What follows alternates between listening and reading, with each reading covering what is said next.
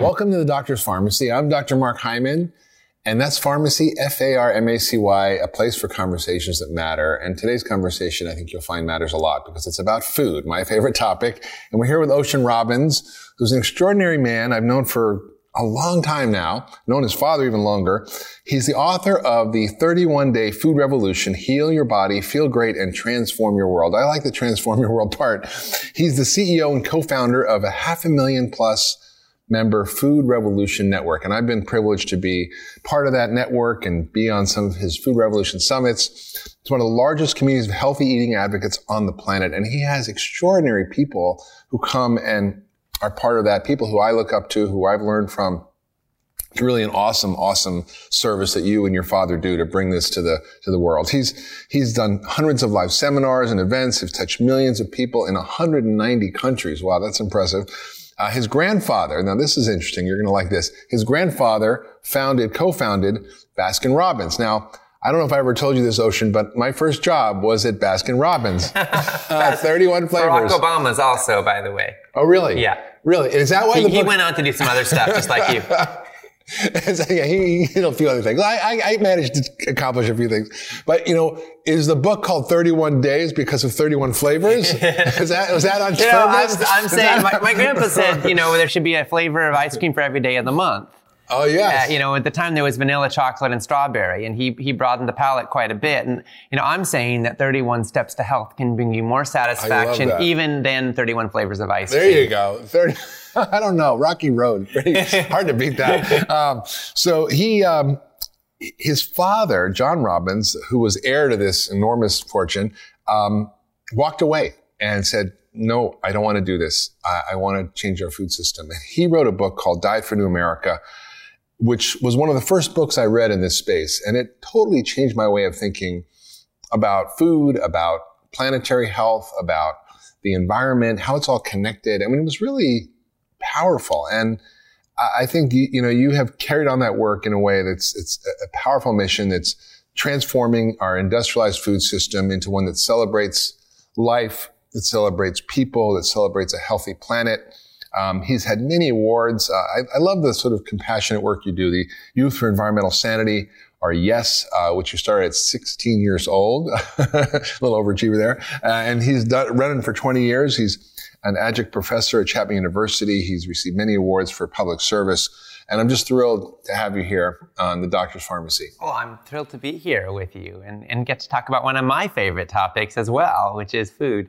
So, you know, you you really made your whole life about this topic. You uh, and your father and the work that you've done has just brought so much awareness around the issues that we're all facing about what to eat, about how it intersects with our health, how it intersects with planetary health, how it affects communities, how it links to social injustice issues. I mean, you guys really are are pioneers in this space, and I personally learned a lot from this. And I, I'd love if you could sort of, you know, share a little bit about your experience as the grandson of a guy who basically used factory farming to produce dairy products that, you know, weren't exactly the healthiest thing in the world.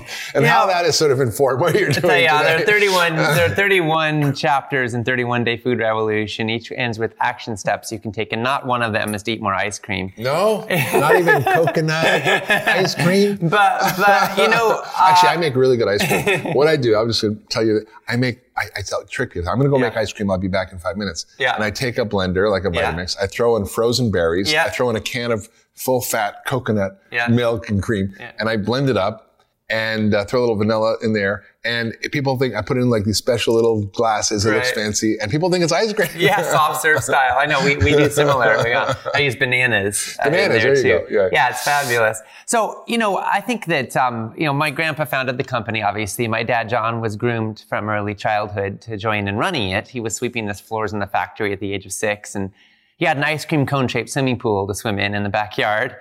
Uh, but when he was in his early 20s, he was offered that chance and he said no. And he walked away from a path that was practically paved with gold and ice cream to, as we jokingly say, Two my favorite thing. yeah, right. to follow his own rocky road.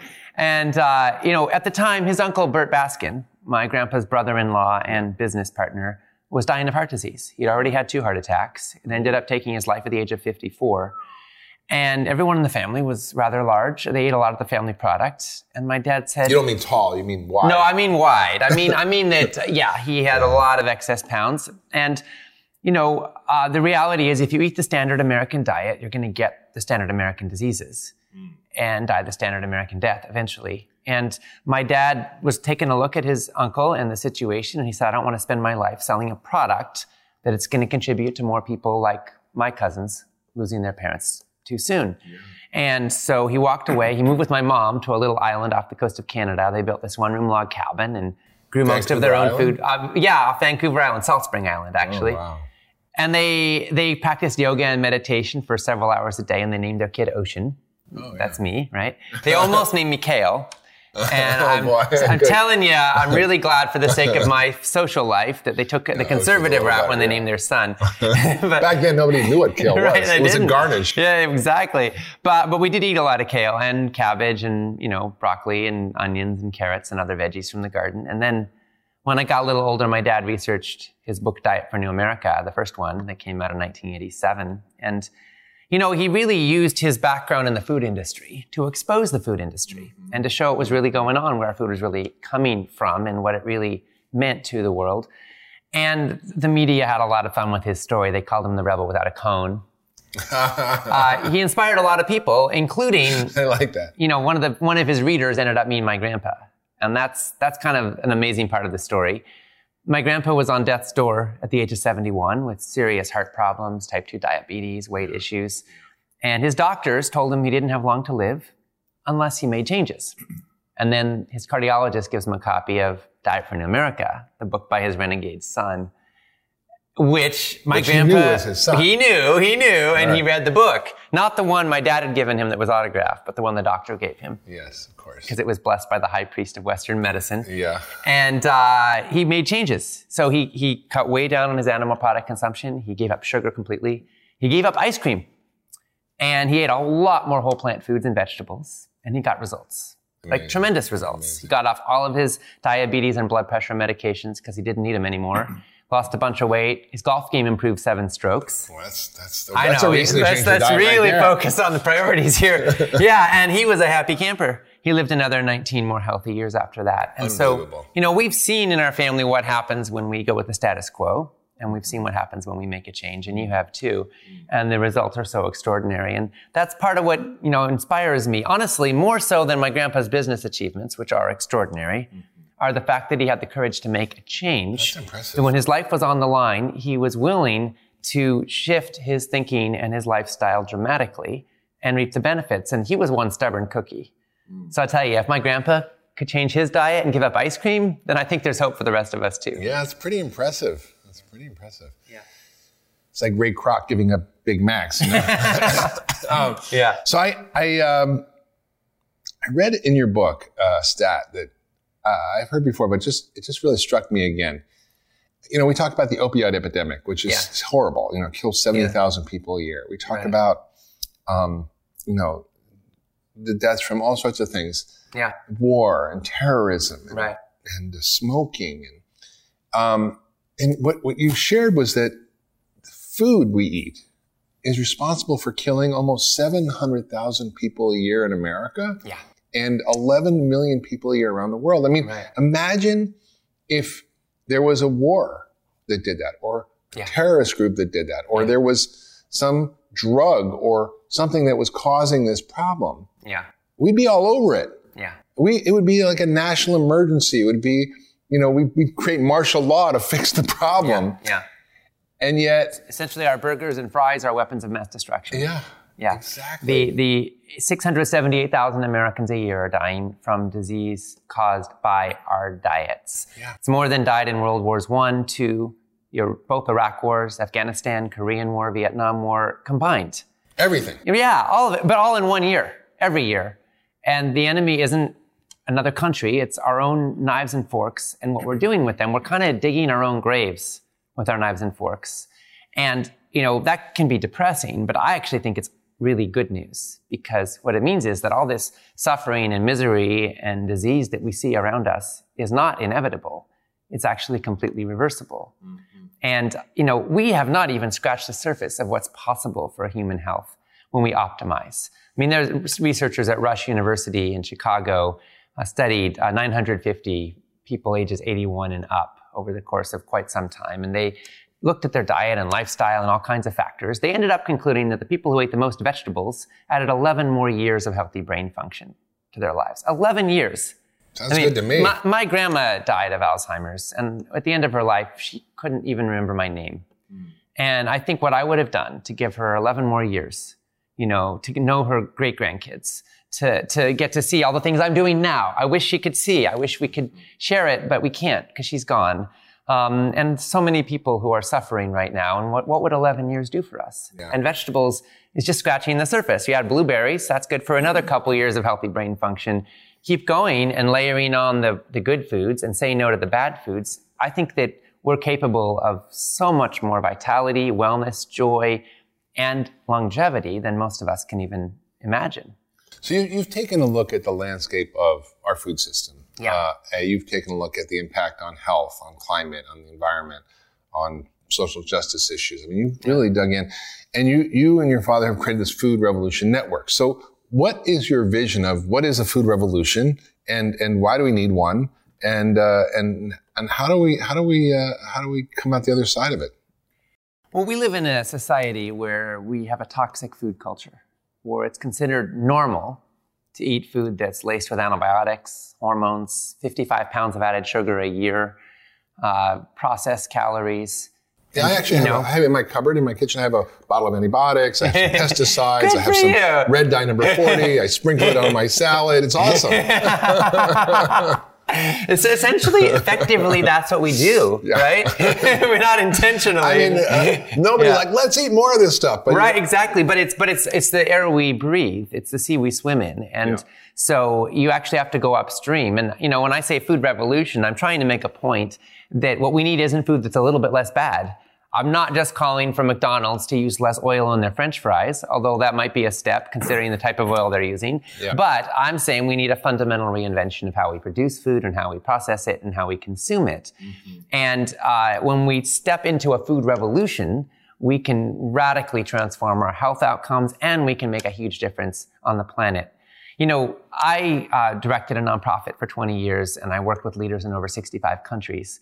And as I traveled the globe, I saw that everybody eats and that what we're eating has this huge impact. And I saw that all over the world, the US is exporting a way of producing food with agrochemicals, pesticides, mm-hmm. GMOs, etc. We are exporting a way of marketing food with KFC, McDonald's, Baskin Robbins, spreading around the globe. And with that, yeah, most know, developing countries, they're considered aspirational. They want to be know, more like us. Yeah. yeah. And, they, and they're, they're a sign of, you know, wealth. And right. exactly. and so waistlines are expanding and hospitals are filling up and people are getting sick with diseases that were unheard of a generation or two ago. Mm. And we know where that leads because we spend 19% of our gross domestic product on disease symptom management. We call it healthcare, but really it's disease treatment. And, and that's increasing. and that's increasing and it's bankrupting us. In the long run, we can't afford this trajectory. And it's not just us, but around the world, more and more countries are following us. So, you know, in my own journey, after 20 years working globally with young leaders, I decided I didn't wanted to focus on food directly. And that's when I launched Food Revolution Network with my dad in 2012. And, you know, we are standing for healthy, ethical, and sustainable food for all, which is kind of a big mission. Uh, but you know what? Go big or go we, home. Right? yeah, right. I mean, the stakes are so high right now, and I'm sick and tired. I've seen so many people feeling sick and tired. I'm fed up with a toxic food system, and I think a lot of people are. And so we're hungry for change, and we're making it happen. And that that lights me up every day. And it's true. Your book, The 31 Day Food Revolution, which I encourage everybody to get a copy of, it's 31 day 31 31 day foodrevolution.com. You can learn more about it.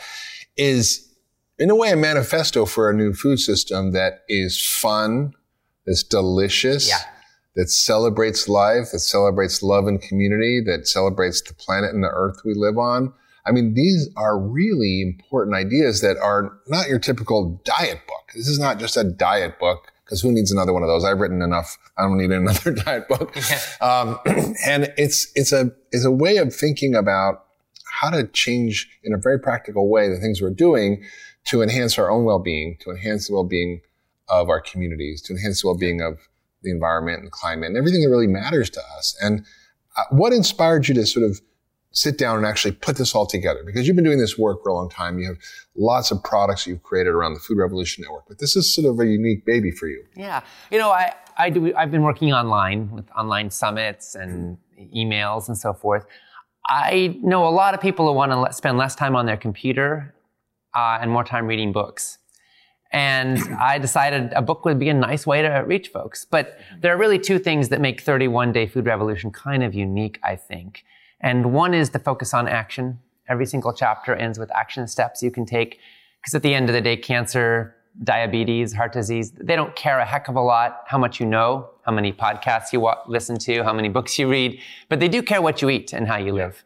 And I want to help people get results. And the other thing that's unique is that it bridges the personal, the interpersonal, and the systemic. Because at the end of the day, food is super intimate. I mean, what you eat literally becomes you. Um, but it's also very political. I mean, it, it impa- interacts with systems and institutions all over the world. And so what you put on your fork is actually a political act. It is. It's a vote. You're voting for the health you want and you're voting for the world you want. And I want to help people make that vote conscious because there are so many problems in the world that can feel overwhelming and unconfrontable from war and famine and climate change and all these issues. And uh, what I'm saying is that with your food choices, you actually have the capacity to make a real impact. They say you can make a difference. I say, uh-uh. When it comes to food, you do make a difference. Yeah. Every bite you take, every dollar you spend, and the question is, what is the difference you're going to make and how conscious can you be in that choice? And I want to put the power in your hands where it belongs. It's true. I think one of the most uh, challenging parts of our world today is this overwhelming sense of disempowerment. Yeah. Uh, in terms of controlling our own lives, our own destiny, what's happening on a global scale, it just feels overwhelming. And yeah. we just throw up our hands. People don't even vote in this country. Right. I mean, think about it. Many countries that, you know, never could vote, all of a sudden everybody can vote and like 100% of the people go out and vote. Here we yeah. get, you know, we're lucky if we get 30% of the people voting who can right. vote. Right. And, and this is a, a, a call to action around understanding the linkages between the choices you make and everything that happens within you, around you, around the planet. And it's just yeah. a beautiful, a beautiful way of looking and breaking it all down. I want to, I want to dig into something I think is just really important. And I think it's challenging for a lot of people out there which is this whole polarization in the food movement. Yeah. Uh, and and you and your father have just done this beautiful job of creating this middle way that's mm-hmm. sensible, that it's inclusive, that doesn't create these divisions between all these different philosophies and approaches, whether it's vegan or paleo or you know whatever the, the sort of extremes are.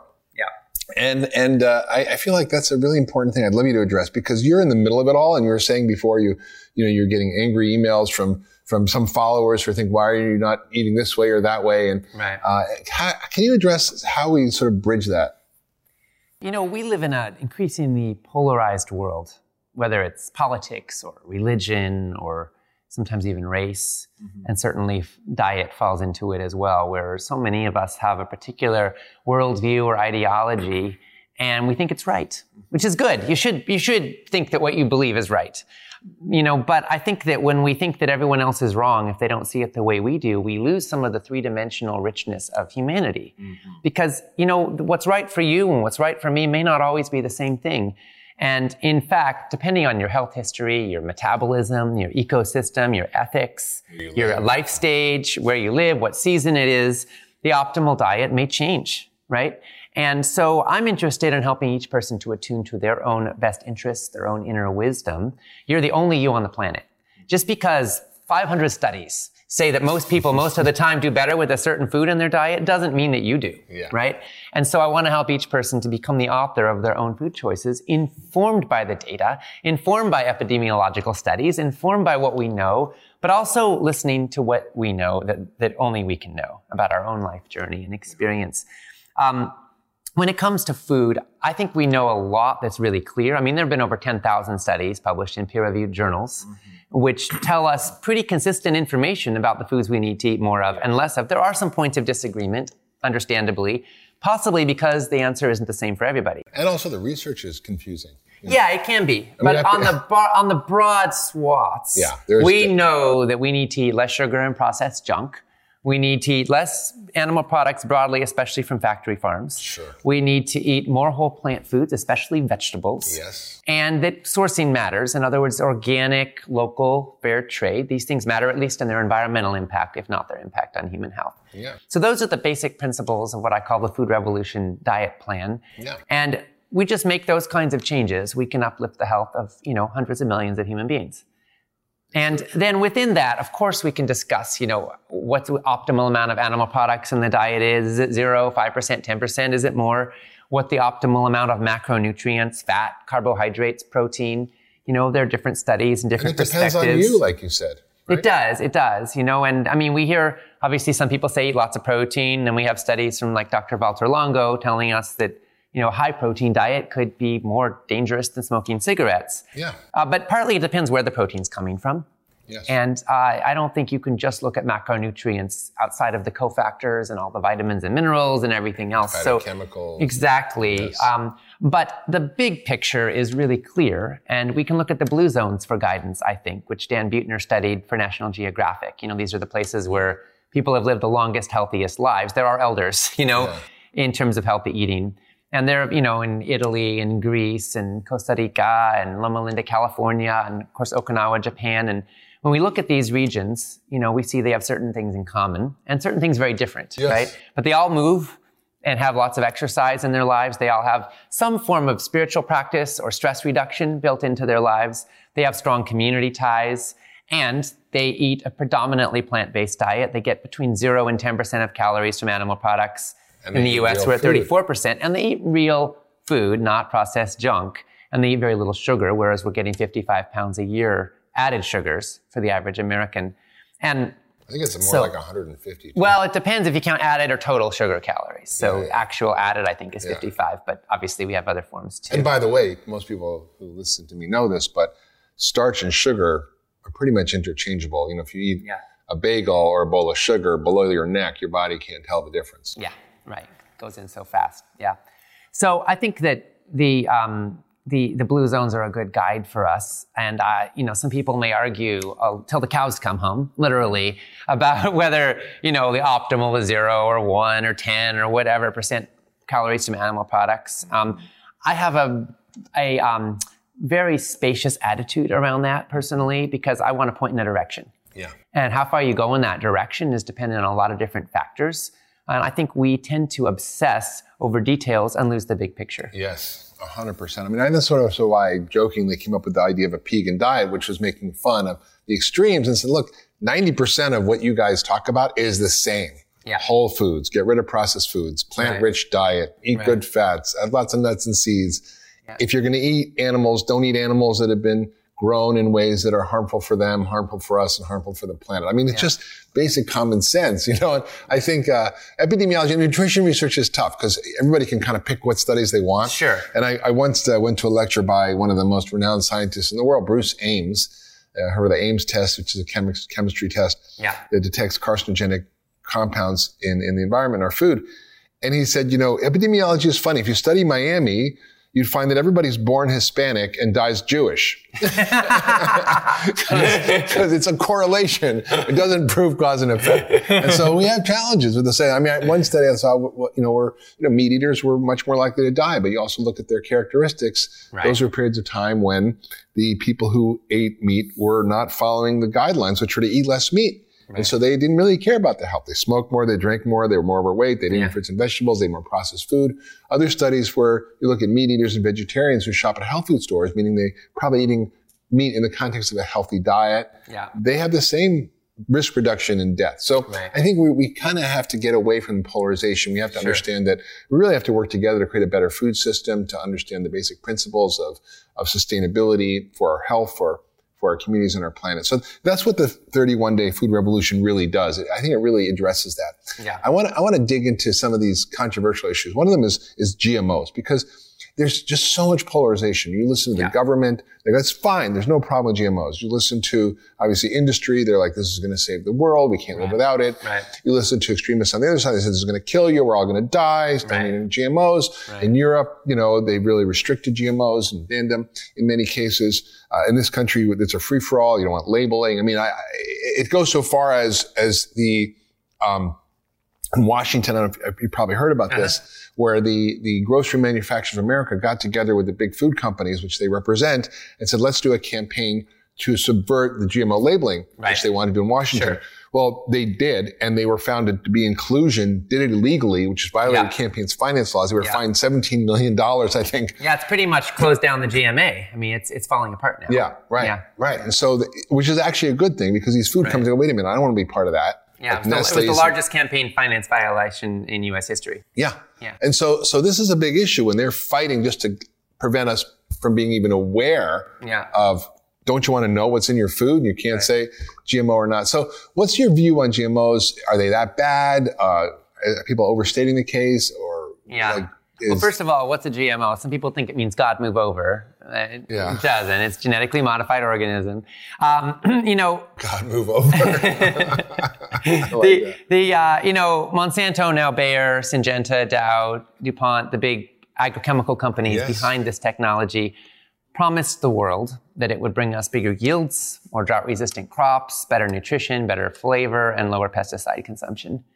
But How's that working out? 25 years plus into the mass cultivation of GMO crops, we haven't got any of that. Yeah. We haven't. The studies show a Union of Concerned Scientists ran a study. They found that it hadn't brought bigger yields. yes. Um, we, we know that it hasn't saved water. It hasn't brought us any im- improvement in flavor or nutrition.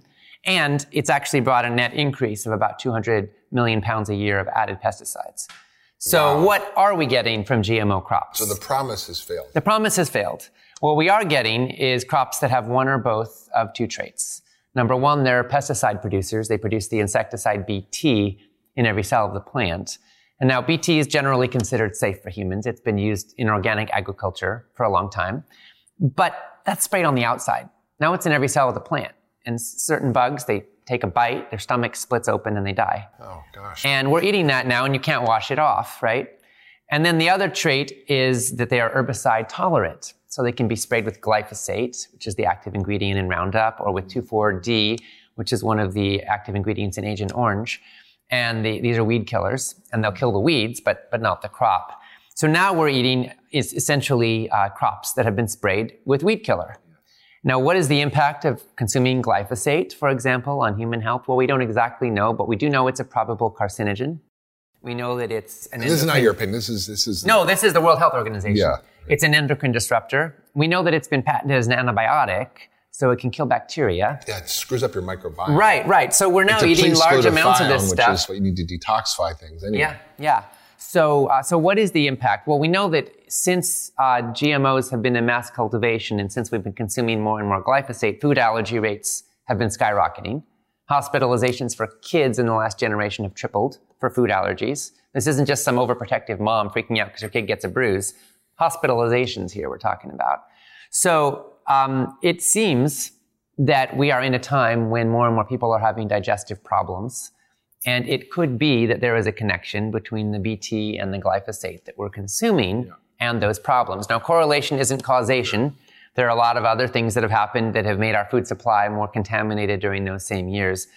But when you see a correlation this strong, I think it's worth considering the possibility that And it's an everywhere. impact. Like if you look at your Cheerios, people feed their kids as a healthy breakfast. Right. It's full of glyphosate. yeah, absolutely. And there's, yeah, there have been studies showing just that.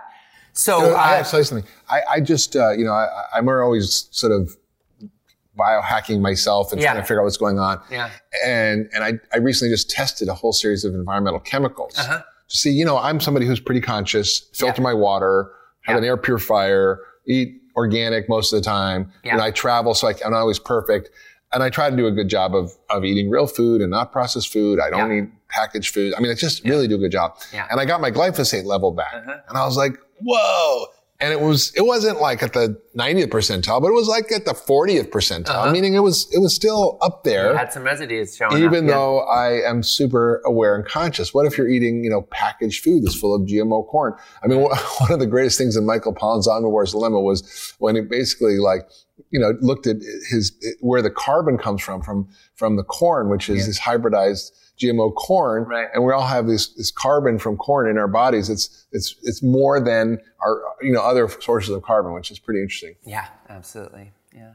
Yeah. And so if you want to avoid GMOs, then the top thing to do is to go organic because organic foods by definition are non-GMO. Number two, you can go with certified non-GMO products, which has gone from nothing to a $25 billion sales industry in the US in the last seven years. Mm. And number three, you can look at where the major crops are. So they're corn, soy, canola, sugar beets, cotton, which is used in cottonseed oil, and then alfalfa. Most of us don't eat a lot of alfalfa. But um, if you choose to. don't forget wheat. Well, wheat because isn't wheat isn't, isn't, a GMO food, but they spray it with glyphosate to yeah. exfoliate it just before harvest. That's right. Which probably is even worse because it just gets on the plant right at the level of yeah. of harvest, which then stays on the plant. So if we if you've noticed an uptick in gluten sensitivity, yeah. it is entirely possible that that's actually commercially grown wheat that's causing that issue, and that the glyphosate has a big fact is a big factor in that. It's used as a desiccant. Yeah. Uh, some with oats and barley too, by the way, but most of all with wheat. So that's another reason if you're going to eat wheat, go organic, because mm-hmm. that also is going to avoid the glyphosate.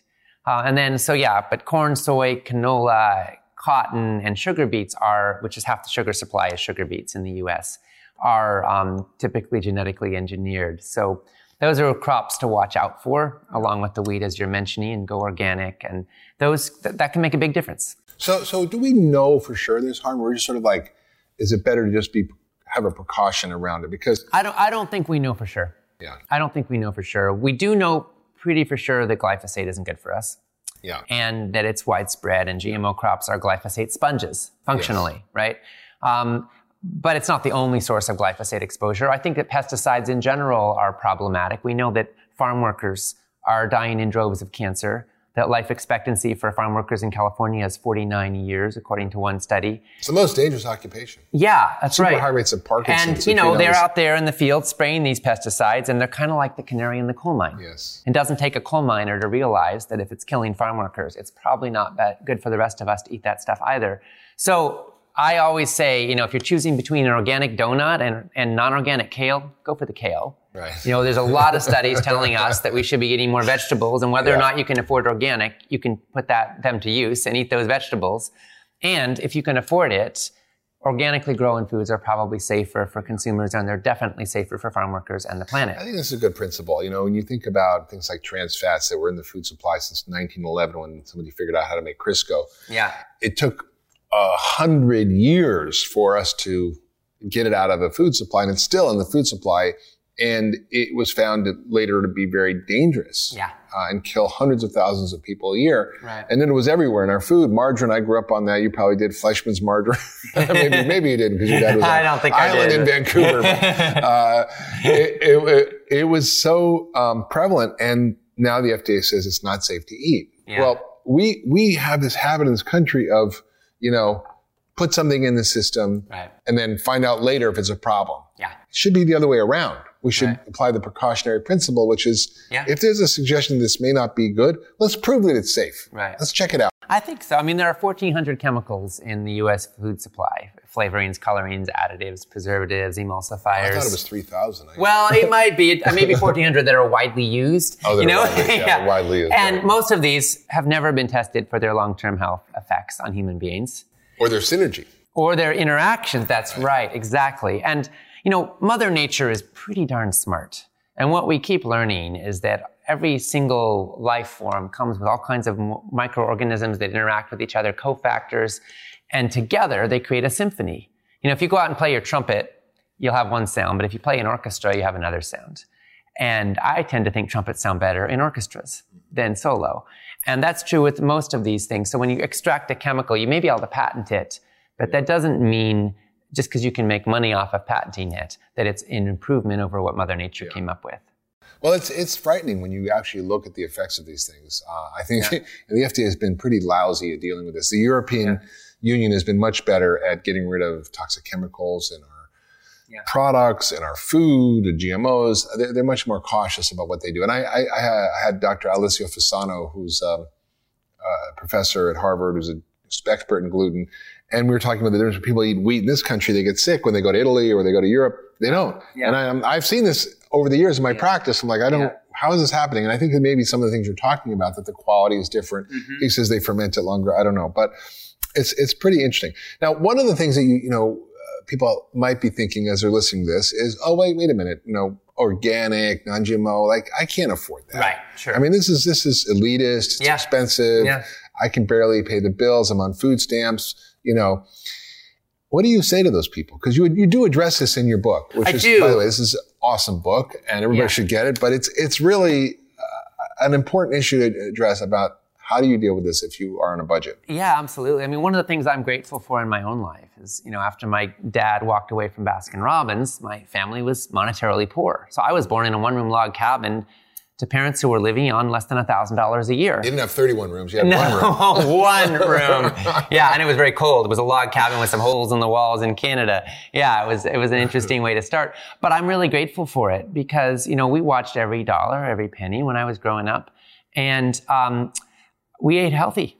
You know, we learned that you can grow a lot, and we based our diet around the staples, and we didn't go out to eat at restaurants.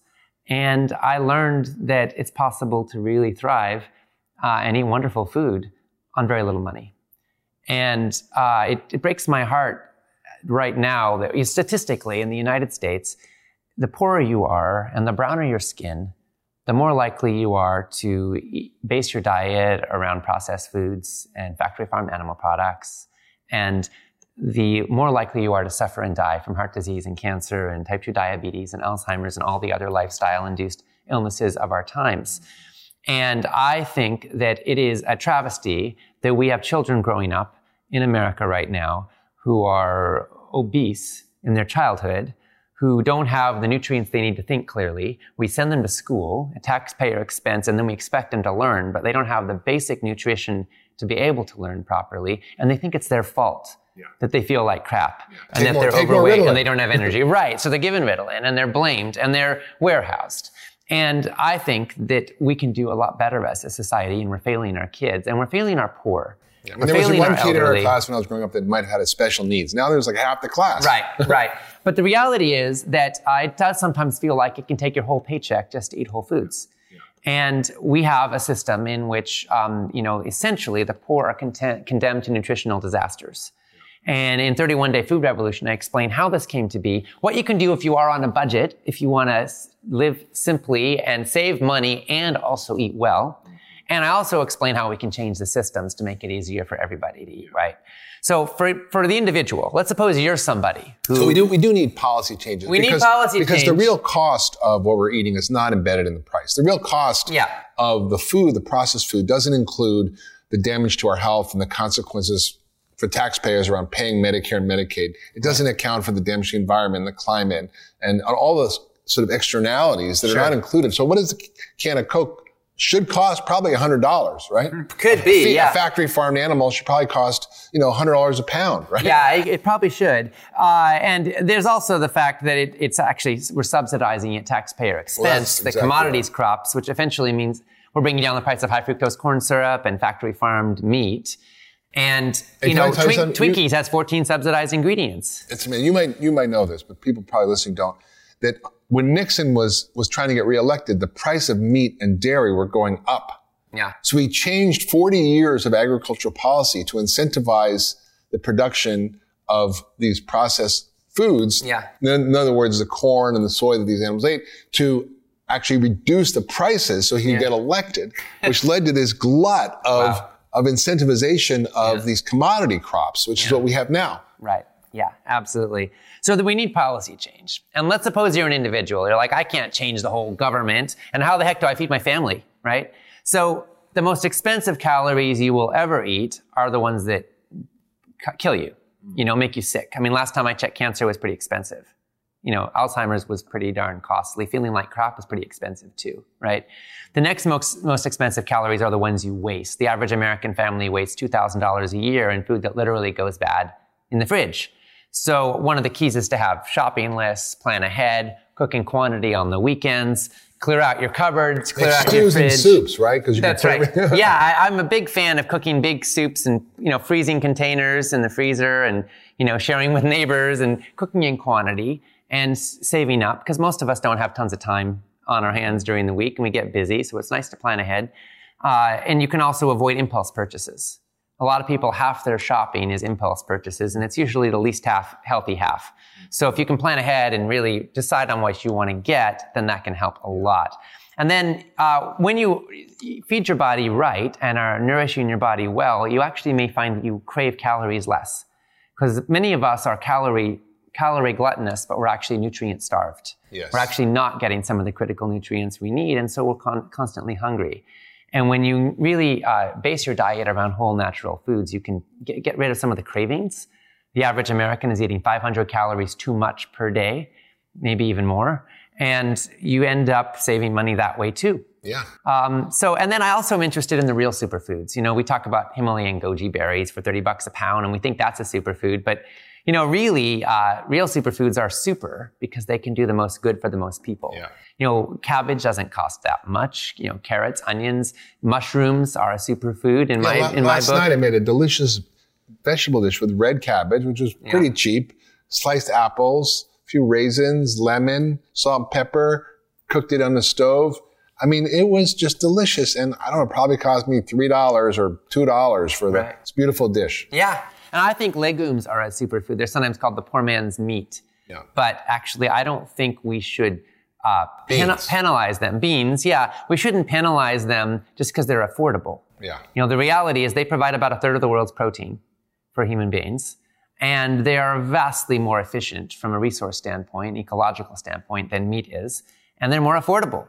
You know, and I know there's controversy in the paleo world about them or whatever, but my view is when I look at the studies, generally for most people, legumes, which are mostly beans, are associated with a lot of positive health benefits, and they're pretty darn affordable. Minerals, vitamins. Yeah. it's great. You know, what's interesting is it I think people are challenged because they don't know how to do something. Yeah. So I can go open my fridge and it looks like there's nothing there. Yeah. And you came over this morning for breakfast and I made you a breakfast out of whatever le- was left in the fridge that Yeah. I hadn't, you know, put together and I haven't been shopping. Delicious I've been breakfast, by the way. yeah. and, and it's really about sort of learning a set of skills. That's what's so great about your 31 day food revolution book is that you provide actionable steps and people how to actually do this stuff. Yeah. People need to learn the basic life skills of cooking and shopping and eating. And, and if you don't know that, it's overwhelming, but Yeah. I, you know, I think you're really right about this whole poverty thing and this in, in, the injustice around food because it's it's not um, that it costs too much. It's not uh, a lack of happening. Uh, it's not a lack of this being able to happen if people know what to do. It's just a lack of knowledge. Yeah. And I and as part of the movie Fed Up, I went into this home and this families, which was in a trailer. They live on food stamps disability. Mm-hmm. They were massively obese. They were trying to do all the right things, following the government's guidelines of low fat and and this and that. And, Yeah.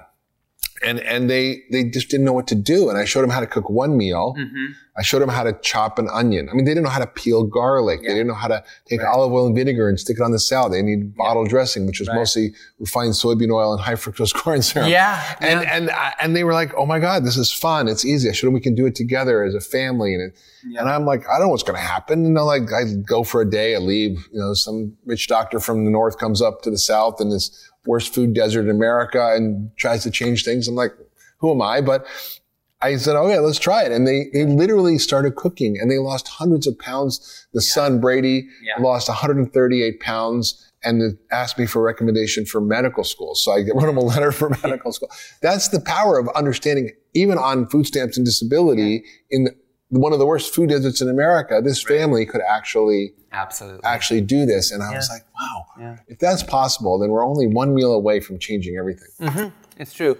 And you know, for anybody listening right now who's thinking, oh my gosh, you know, where do I start? I just want to say, however, um, however far you are from your ideal around food, that's how much benefit you can get from making a change. However bad things are, that's how much better they can be. And you know, some people, the food revolution, the next step is, you know, getting the right kind of heirloom kale at the farmer's market. And for other people, you know, it's it's giving up the French fries.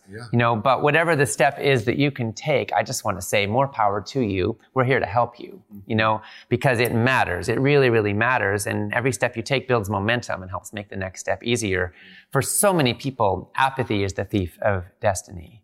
So, so what is the some action steps that you might encourage people to do from your book that just are doable, that will change how they feel, will, will change the things that matter? Well, you can look at the worst offenders. Think about what's in your kitchen, what's in your fridge, what's on your menu, where, where, do you eat out, what are the spots where the least healthy foods enter your life, and try to eliminate a couple of them. You know, by developing positive solutions. You know, if you find that you're sometimes tired and worn out after a long day of work and you stop by, stop, eat out for fast food or stop by and grab convenience, ready to go foods that aren't so healthy, maybe you want to plan ahead. Have some ready to go stuff in the fridge or freezer Maybe you want to uh, find a friend that can make dinner for you on Tuesday nights because they're really stressful for you. Create a, a, food sharing program with people at work where on Mondays I bring lunch for four of us and on Tuesdays Wendy does. And you know, we not Wendy's. no, not Wendy's. well, we can Jill, we can Jill, share. I, I, love building community. Any way we can build positive social reinforcement. I mean, we know that we are more likely to exercise when we have a date with somebody. If you have a tennis date or hiking Which I do date later today. Fabulous. Yeah, wonderful. Yeah, that that gets us out. It creates accountability, yeah. and the same can happen around food. Yeah. Um, you can also get clear out your spice rack. Spices are amazing. Oh you know, we tend to to season our food in the U.S. with salt, sugar, and fat, but you can actually season with you know pepper and black pepper and red pepper and you know turmeric and, mm. and all these other spices, so garlic. Right? They They're so are. powerful. I don't know if you noticed this morning the coffee tastes a little different uh-huh. because I, I, made him coffee and I put in cardamom yeah. with the coffee grounds so that it would flavor the coffee with yeah. this spice and give extra phytochemicals and deliciousness. So wonderful.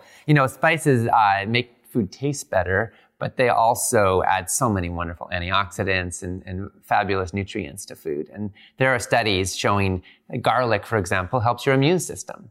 It helps fight cancer. It's, it's a superfood, actually.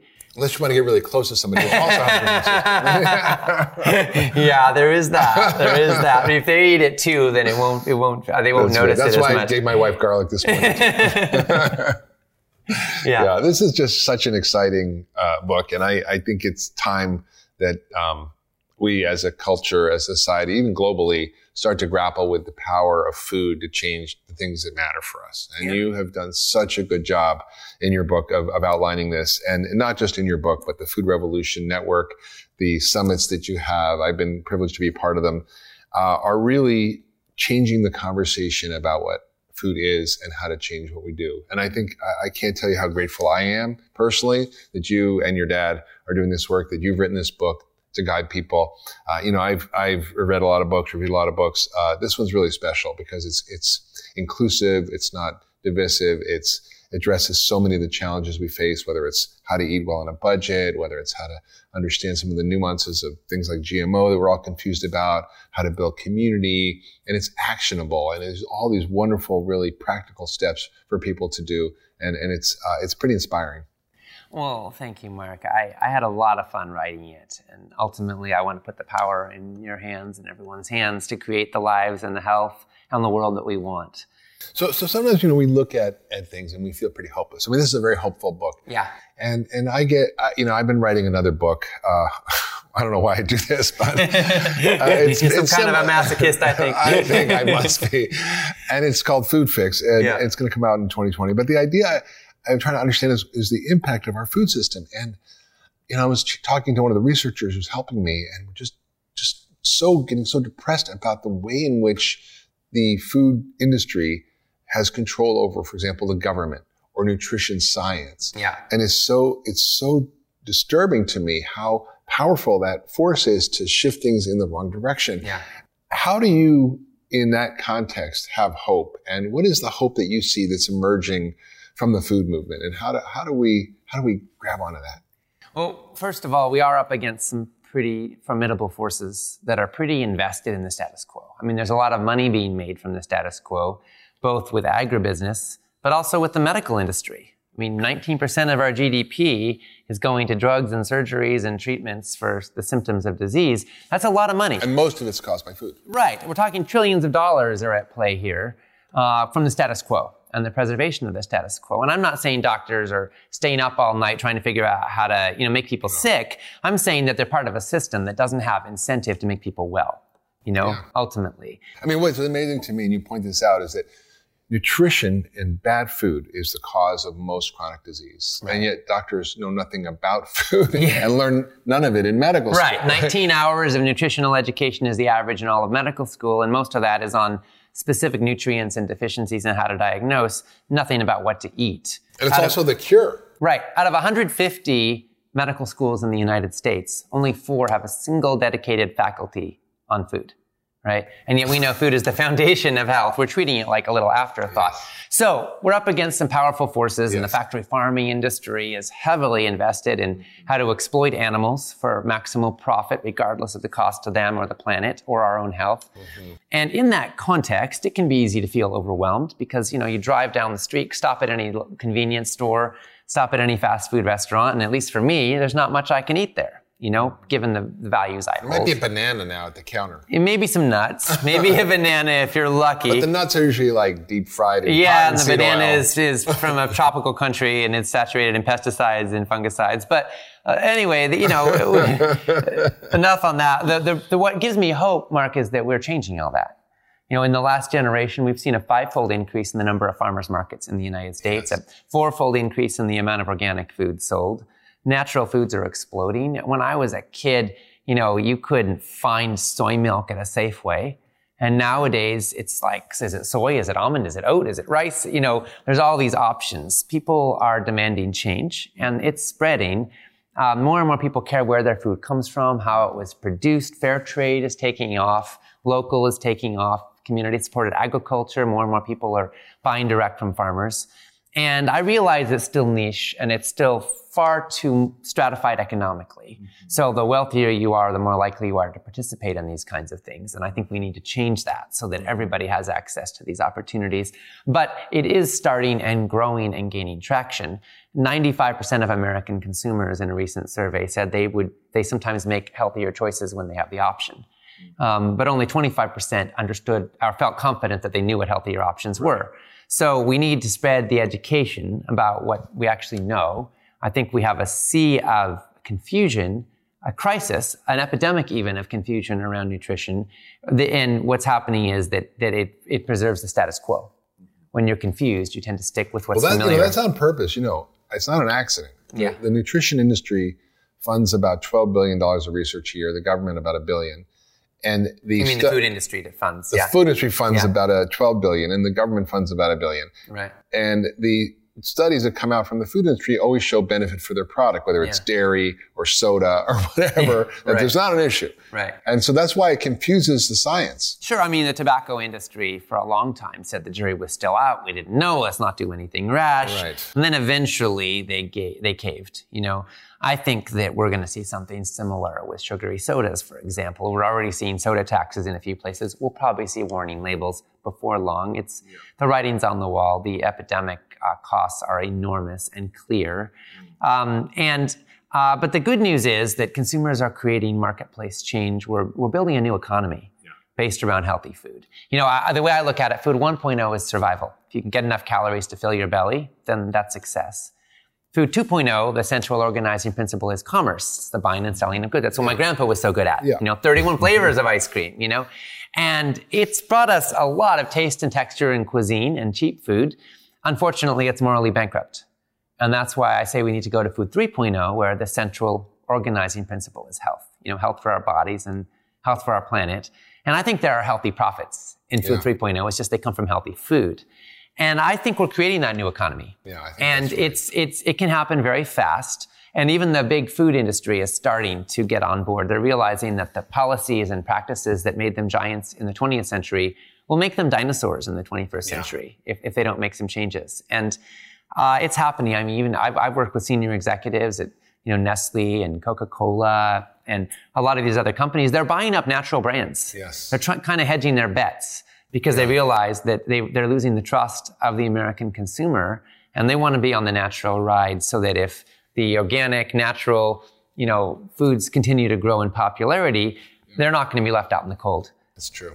It's true. They're, they're, they are feeling the pressure. I can tell you that. I've Yeah. met with some of these executives too. I even visited the Nestle main factory. I mean, uh, Yeah. in, in Cleveland, which is where they have Uh-huh. one of the main centers in America, and the research center. Yeah. And they showed me how they're, they're they're taking their traditional products and they're removing a lot of the bad ingredients. Right, right. They're actually, they're actually, ingredient labels are actually getting smaller Yeah. in a lot of, in a lot of Which products. is impressive. So that is hopeful. Yeah. Uh, I think we need to do more. Obviously, you and I want this to happen tomorrow. Yes. and you know? You don't have to wait for Nestle or McDonald's or Coke or the U.S. government to change its policies to eat real healthy food and reap the benefits starting I, now. I think the other hopeful message is that the average person has tremendous power to change all of this. yeah. Uh, you can't end natural disasters. You can't end war easily as a single human, but you can change the food system. And it is happening, I can tell Yeah. you, because the leaders in the food industry are actually changing their practices based on, on these kinds of things. And it doesn't take much. And I encourage everybody listening to read uh, Ocean Robbins' new book, 31 Day Food Revolution How to Heal Your Body, Feel Great, Transform Your World, and learn about how to take the action that's going to make a difference for you, your family, your community, the planet, everything that matters. Um, Yeah. if you were if you were king for a day, last question, and you could actually wave your regal staff and change something that would have huge impact in the world, uh, what would it be? Well, in the world of food, I mean, policy-wise, I don't know if I could just choose one thing. Can I do a few? So I You would, can- you can go. I would go. uh, double the value of food stamps or SNAP program dollars for fruits and vegetables. Uh, we we have a po- program like that with Wholesome Wave. Five hundred thousand Americans are taking advantage of it right now. And guess Double what? that. Guess what? They're they're eating more fruits and vegetables, and they're healthier because of it. I would end the subsidies of commodities, crops, and the tens of billions of dollars of taxpayer money that are bringing down the price of factory farm meat and high fructose corn syrup. And if I was going to subsidize anything, I would try to subsidize healthy food for low income communities. Let's stop subsidizing Wonder Bread. Let's start subsidizing broccoli. Um, I would mandate that nutrition education is a part of medical school.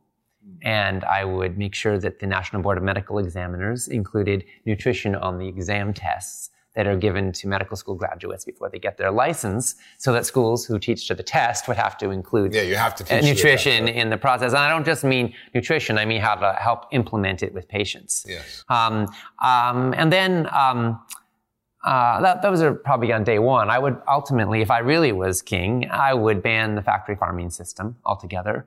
I think that cooping up animals in deplorable conditions, feeding them grain and soy that is wasted because we, it takes 12 pounds of grain or soy to make one pound of feedlot beef, creating an environmental disaster and then giving ourselves heart attacks is kind of a bad combination. Yeah, it doesn't sound good. Yeah. So I would ban that system and I would say, you know, if we're going to eat meat, let's make it sure it's pasture raised and comes from animals that saw the sun and ate grass and lived a decent quality of life. Okay, so when are you announcing your candidacy for presidency in 2020? Because I, I would vote for you.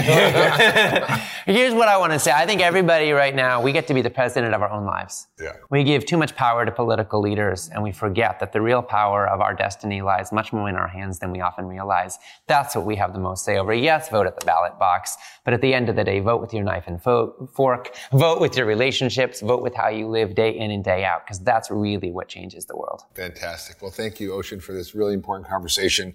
You know, as I often say, Martin Luther King said, uh, our lives begin to end uh, the, the day we're silent about things that matter. And you and your dad and your whole Food Revolution Network and your book has really speaking out loudly about things that really matter. So thank you for that. I really appreciate it. Oh, thank you, Mark. And it does matter. And thank you for shining such a bright light on the most critical issues of our times. Doctors, Farmacy. What a what a beautiful, beautiful message. Thank you. Thank you. Well, you've been listening to the Doctor's Farmacy, a place for conversations that matter. If you love this podcast and this conversation, please uh, sign up and subscribe to the podcast anywhere you get your podcast. Share it with your friends and family on social media. And we'll see you next time on the Doctor's Farmacy.